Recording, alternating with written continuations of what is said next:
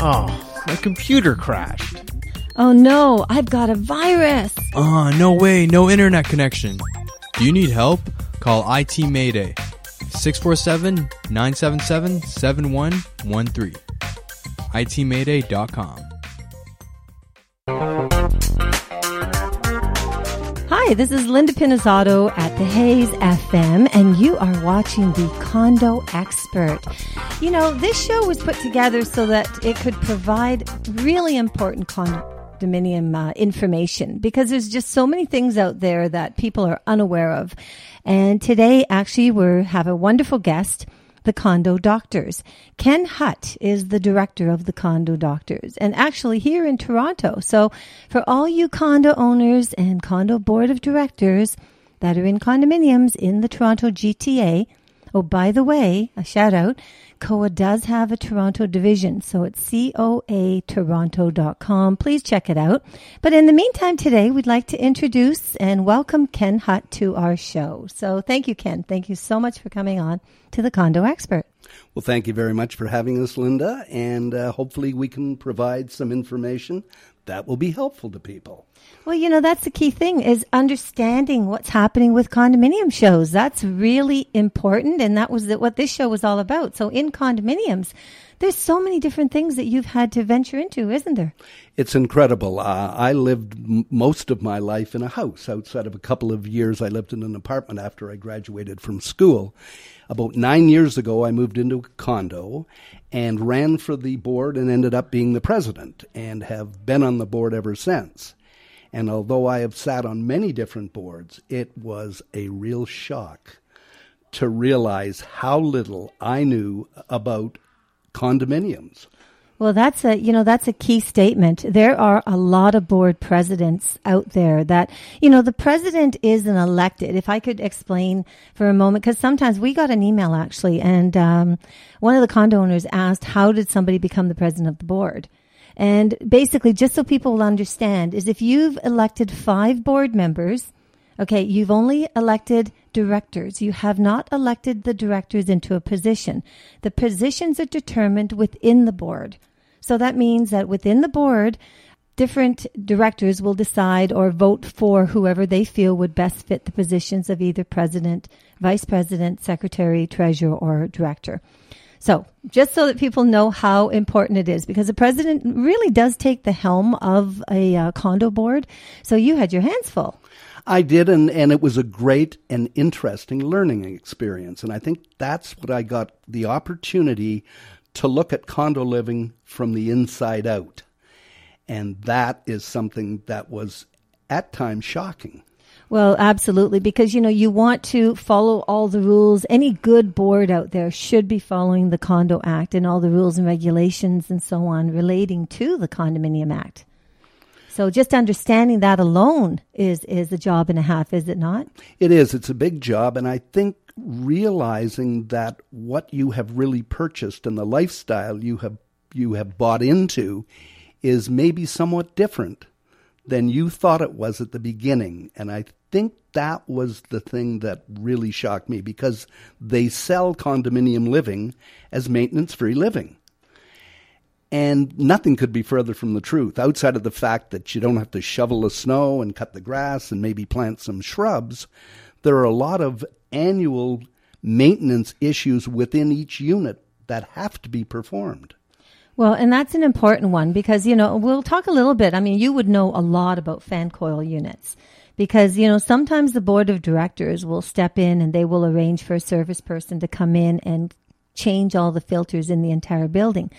The problem is, and we've found this out, is that if the property is tenanted, sometimes the tenants will get the notice that there could be a leaking fan coil, but they won't tell the owners. And then what could potentially happen? You can have a monster flood, and a flood, if it happens at the wrong time, can be devastating. Especially if you're on the higher floors. Very much so. Very much so. I think people don't realize that when you live in a condominium, you're living in a cooperative environment. And it's not necessarily what you do and how well you take care of your unit. It's all those people that live beside you and above you. If they don't take care of their units, guaranteed you will pay in maybe a number of different ways. Well, you know, before the show, Ken and I spoke a little bit about insurances and coverages.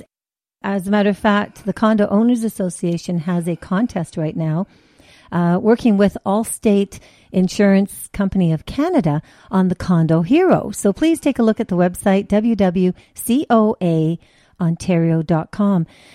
You know, when you talk about condo insurance, like if people don't have insurance, oh my God, they're in trouble.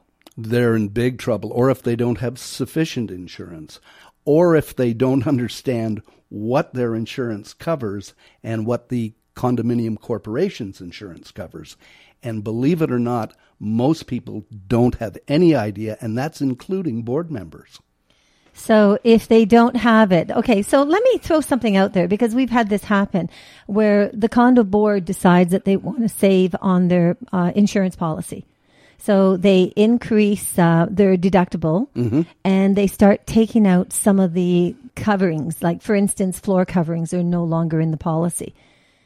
The potential problem of that throughout the building is huge, especially if the condo owners don't know about it. It's enormous. It's enormous. And the other thing is, people, you will hear people say that they are responsible for all damages within their unit. Example, if they have a flood in their unit. Well, it depends whether they're responsible if it was negligent or not. And this is what people don't realize. If a pipe breaks in your unit or one of the hoses ruptures and it floods, then the condominium insurance is responsible to pay that. However, if the condominium property managers had told you that they were 5 years old and that they should be replaced a month earlier, and you failed to do that, then you could be responsible. So that could really be something like, even if you break it down, you think about washer and dryers, you think about dishwashers. You know, some of those hoses that actually come with new systems nowadays are pretty brutal. Well, it's not just that. What you have to realize, and this is something that the Condo Doctors were in a building, and it was a very new building. And when we were checking the washing machine hoses, we found out that when the washers were put in, they were put in before the drywall was up. And they didn't leave the hoses long enough that you could pull the washer out if they ruptured. So just to give you an idea, if a hose ruptures, it will spew out 8 gallons a minute, 500 gallons an hour. Now, if that happened on a long weekend when people were away, you could have a $100,000 insurance claim. And all because of your wash machine not having the proper connections and the long enough cord. That's right, and nobody knows about it. Wow. So, you know, I know that every time someone purchases a condominium, they get this gadget. It's kind of interesting. It's a piece of metal. It's about maybe 6 inches long, and it's like a T shape almost. And I'm sure everybody has this thing, and they have no idea what it's for. So could you tell our audience, what is that thing for? To turn off the main. You got it.